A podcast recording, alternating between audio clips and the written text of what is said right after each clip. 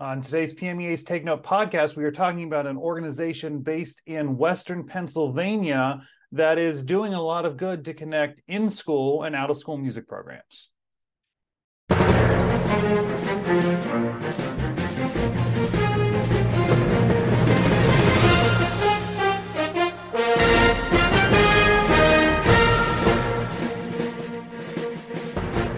Well, hello, everyone, and welcome to this edition of PMEA's Take Note podcast. I'm Mark Despotakis. Uh, today, we are talking about uh, an organization based in Pittsburgh uh, that has some things to do with music education, but is done outside of school. And uh, we're going to uh, explain what all it is and what all they do and that that description was such a tiny description of really the, the many things that that they do so uh, i'm delighted to have with us today and i'll bring her in now emily bovan uh, from unisound in pittsburgh emily thanks for being with us thank you for having me so I, I, probably did a poor job of, of the elevator speech there uh, of what Unisound is and just in giving it uh, in a sentence or two. Uh, but that's okay because that's why you're here. Uh, so um, tell us what Unisound is, why it was created for people who who probably have no idea what this is at this point.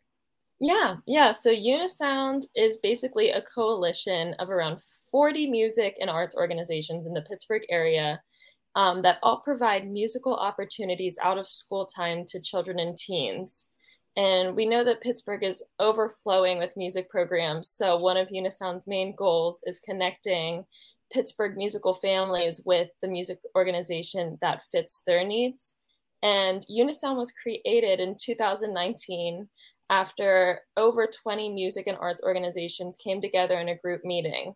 And it became very clear from the conversation that many of these organizations have the same problems and issues. So, especially with not having enough resources to market their programs or professional development needs. So Unisound basically stepped in and we became a program that can provide a shared services of a type to these organizations. So we market their programs for them. We provide professional development opportunities through workshops and sessions, and, along with many other programs that solve these issues you know, as I look back to that creation, and one of the first things that really struck me about it was, you know, if you're a parent and your kid wants to get involved in, in let's just say some type of youth orchestra, well, where do you go? There's not just one in Pittsburgh. There's several. Uh, so where do you go? What one makes most sense? And I think that in many instances, it, these these youth organizations are not competing against each other. They are offering different things for different students, and Unisound is kind of a way to uh, maybe boil that down for a parent to make it a little bit easier. Is that, is that fair? Yeah. Oh, yeah. And the whole idea behind it was that we are so in our little silos, all these different organizations, but a rising tide lifts all boats. So if we have full music programs, we can only grow. So it's really just trying to support everyone because usually there's a neighborhood issue. You know, someone's not going to want to come from the South Hills to the North Hills. So that would be the youth organization, uh, the youth orchestra that they should go to is the one in the South Hills. So there, it fits the needs of the families that are looking to join these programs. So then let's talk about the impact that you've seen since it's been started. I mean, it's still pretty young, but I would say there's probably been some impact. Um, you know, what have you seen for these member organizations, but then also students and families uh, who are who are coming to participate in these types of groups? What's the impact? Yeah, so starting with our member organizations, the first impact would definitely be an increase of kids signing up through their programs from marketing that we've done, or we also have a Unisound organizational directory, which makes it easier for these parents to go to our website and instead of going to a million different websites and seeing all the options, we have all the organizations listed there. So it's a one stop shop for them to kind of see what's available. So that's really helped with organizations retaining and bringing in new students but also providing a bigger network for these member organizations to share information with each other, whether that be audition needs, registration opportunities. It's now become a big network of sharing messages. And we've actually had organizations come and form partnerships through being a Unisound member and meeting through a happy hour. For example, we have Practice Makes Perfect Music Studio their students needed instruments to do private lessons with that organization. And through a partnership with Brighton Music Center, Practice Makes Perfect now gets their instruments from Brighton Music Center and can now offer those to their students. So it's been really cool seeing connections being made just through this member organization network we have. And then for students and parents, um, one of the biggest impacts is our musical instrument petting zoo.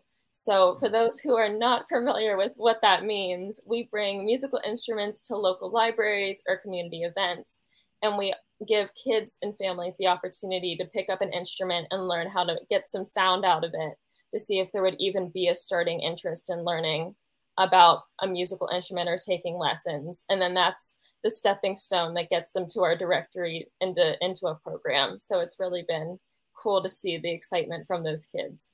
Yeah, and and I I was a part of of some of those uh, years ago, and I know you've done so many of them over time, and and uh, I love kind of when you come back to us because uh, full disclosure, I'm part of the steering committee uh, for for Unisound. Um, but when you come back to us on the steering committee and tell us some of the stories of these petting zoos, and I think that uh, it's you know a, a, music teacher in a school sees that spark sometime you know because the kids come to them when they do the first tryouts. But this is kind of in a whole different environment because you're out in the community you're at a library you're at a public event and maybe the kid is there with their parents or their guardians. And i just imagine that spark is something so special especially uh, for their families that are there with them Yes, definitely. There's definitely families who immediately get out their phones the second that the kid is holding the violin and is getting a little sound out of it.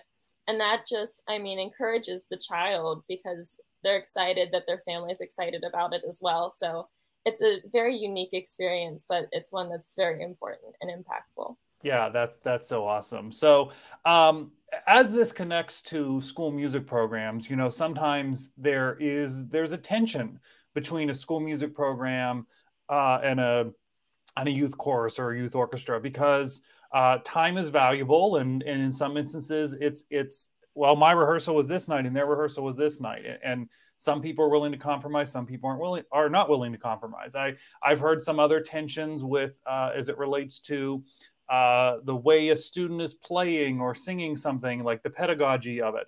Um, you know do you see these tensions and you know how can they be overcome? Is, is unisound one of these ways that that that they can be overcome and then we realize that we actually all benefit each other?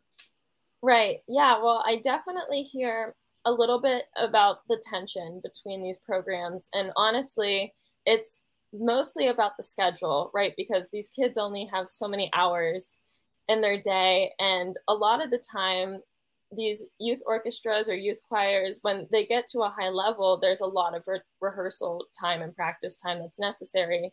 And it might overlap with concerts or marching band or something like that.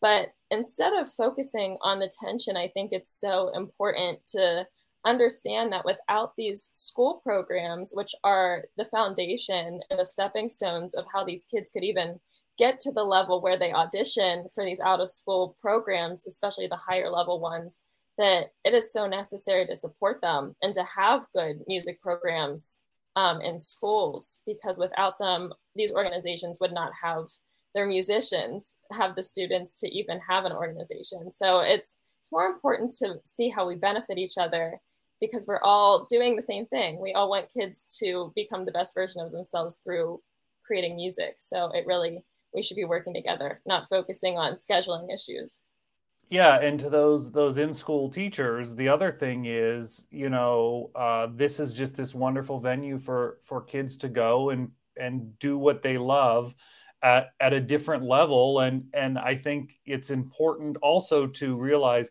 there's a value in in being in an ensemble in front of a different conductor in front of a different director uh, because you learn so much from that experience and that's what many of these youth ensembles do. Obviously, it's not going to be your same in-school director, but they even bring in, um, you know, maybe guest guest conductors or guest clinicians uh, more often. So, so absolutely, certainly, you know, see the overlap, and I, and I really think Unisound is helping to overcome that uh, in so many ways by just spreading the good word of you know what happens in in uh, in these in these programs that are part of this coalition. Um, so it's not just that that Unisound does. I mean, that's huge, right? Like that that's a huge thing that Unisound does. But there is another component of the work uh, of Unisound uh, that we call the BTAR program. Uh, but for those who don't know the acronym, it's the Black Teaching Artist in Residence program. Um, tell us what that is. Yeah, so the BTAR program was started in 2020 with the main purpose to cultivate new culturally and musically diverse collaborations among teaching artists, students, and youth music organizations in our Pittsburgh region. And we talk about consistently in our steering committee meetings that Pittsburgh is not the most welcoming place and easiest place for teaching artists of color to grow, to be their own um, professional. Like they have multiple jobs they have to do. They can't just be an artist, they can't just be focused on that. So the BTAR program is a residency, it's a nine month residency. And we bring in two, and last year we had three because we had such great applicants, um, BTARs, to come in and they can actually just have time to focus on their art because we pay them a stipend, we give them professional development opportunities, workshop and marketing opportunities so that way they're not doing Uber Eats. They're not doing five jobs just to be what they want to be, but they're getting the opportunity to network in our community and build their career just being a teaching artist. So, uh, I, well, we just finished the third cohort. Uh, so, um, what have you seen as the outcomes? Because uh, it's, it, I, I will say, uh, just to preface your your response, like each cohort, each group is so different, and what they've come out with is so different. So I'm curious what your take is on kind of the bigger picture outcomes. Yeah, I mean, it, like you said, it's been so interesting to see how different these cohorts and these groups have been. So, our first two BTARs, uh, Brittany Trotter and Lynn Starr, got the program off to a great start. They there's usually an ending project that the residency comes to an end with. Um, and they ended with a concert. And that was really interesting. And they both, even though we w- hoped they would stay in Pittsburgh, they were so successful that they both moved to California to further their careers. And Brett got a job as a professor at the University of the Pacific's Conservatory of Music. And Lynn has been consistently performing in LA. So it's been really cool to see how they flourished through the program. And then our second cohort, Anita Levels and Dr. Zulia Nerio, have re- established themselves in Pittsburgh. They were so busy through their residency, they booked themselves. And it's been wonderful to see how they stayed here and grow. You know, like um, Zuli, she has been booked solid working with different opera companies because she's a a vocalist, and she was singing at the Pirates game, doing the national anthem. And Anita moved on from the residency into the Pittsburgh Youth Choir's um, Artist of Color residency. So that was cool to see how they did it a little bit differently. And then finally, our third cohort that just finished up their time with us, Inez, Feralcat, and Soulman IT, again, were a totally different um, t- residency, they they worked on a final project of recording a, st- a song in the studio instead of doing a live performance.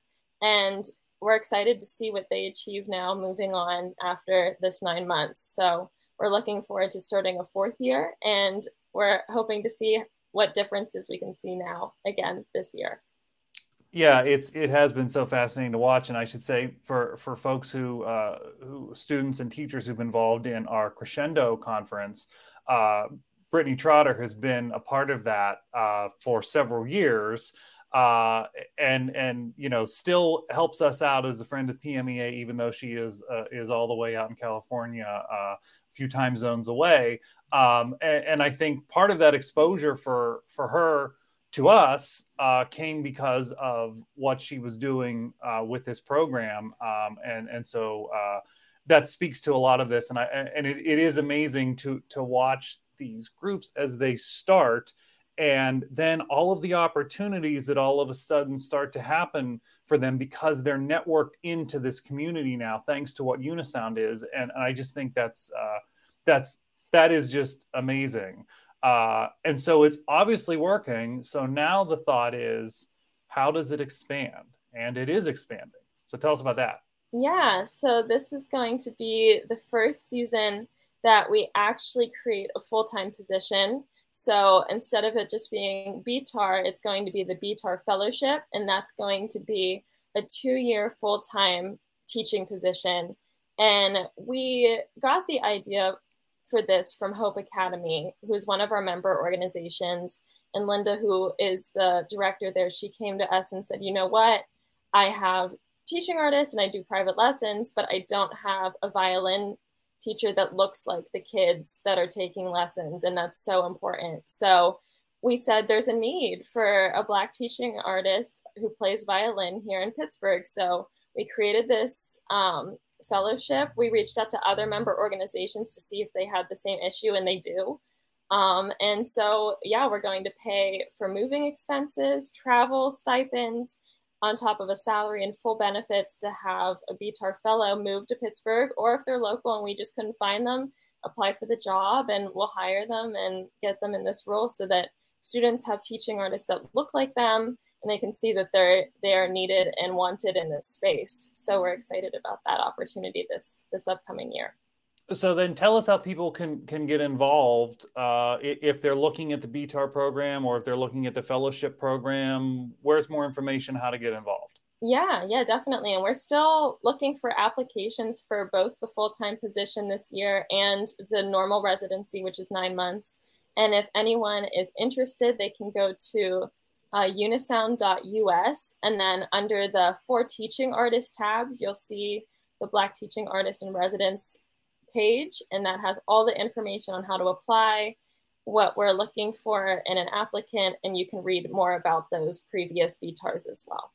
Yeah. So uh, anyone who sees this, uh, certainly, if you're in the Pittsburgh area, of course, but if you're outside of the Pittsburgh area and this seems like a, a good fit, especially the fellowship uh, piece, uh, uh, take a, a, a, look into that for sure. So, um, kind of to emphasize the point of, of the Beyond Pittsburgh. I mean, this is this is of course very Pittsburgh, uh, Allegheny County, Western Pennsylvania based, uh, just by the nature of it. But um, have you seen anything like Unisound and the Coalition and the BTAR program anywhere else? Is this a is this a thing anywhere? Yeah, actually, there's two programs that kind of inspired Unisound. And so one of them is in Chicago. It's the Chicago Musical Pathways Initiative, which is a, they're both a little different, both of these programs, but this one is a training pathway to help underrepresented youth um, work with local music organizations and help them find their full music potential. So it's really focused on those minority groups and getting them into music programming, where we're for every child and all the youth that might want to be in a music program. And then the other is in Philly, so just right across the state from us. It's the Philadelphia Music Alliance for Youth. And again, it's more similar to the Chicago program, where they're dedicated to providing music opportunities for underserved youth. So then they would apply for the program. And once they're placed, they work with music organizations to get them into colleges and help them get through auditions and all that kind of stuff. So it's a little bit different, but it's exciting to see that there are different organizations with the same idea of getting youth into these music programs. And then with the BTAR program, there's a similar one in Houston that's a full time position close to what we're doing. I don't know the full name of it, so I'm sorry about that. But there are other ones, and we see with even with the Ross Fellowship, with the PSO, what they're doing, there's a lot of these residencies and focus now on supporting artists of color, which is so important. So then we have more children of color who see themselves and how they're wanted in the music space. Yeah, and I think maybe the lesson is for anybody watching this who thinks, "Boy, could something like this happen in my community?" Is uh, you know, kind of what Unisound did is look then at these other programs out there and and see what makes sense in your community and and identify the needs and then are there things that uh, you can take uh, that other people have done? And uh, i'm sure uh, that you and and the others who are, are, really in the weeds of unisound on a daily basis are, are happy to connect with anyone uh, yes. that would have questions. Definitely. Yeah. So give us the website one more time. Okay. So unisound.us is our website. All right. You can see all of the organizations on there. You can learn about the BTAR program and just see all the fantastic things and sign up for the email newsletter, uh, yes. which I think is a great idea, even if you don't live here, uh, because then you, you get a sense of, of what the organization uh, is doing. So, Emily, thanks for taking some time to talk to us and all your hard work on all of this. Oh, thank you for having me. It's a joy to share the news about Unisound, so I appreciate being on here. Yeah, and we'll look forward to uh, to seeing it continue to grow in the next round of BTARs here, uh, starting very soon. Thank you. Thanks for being with us, and thank you all for joining us on this edition of PMEA's Take Note Podcast. We want to thank our sponsor, the Grove City College Department of Music. We will see you next time.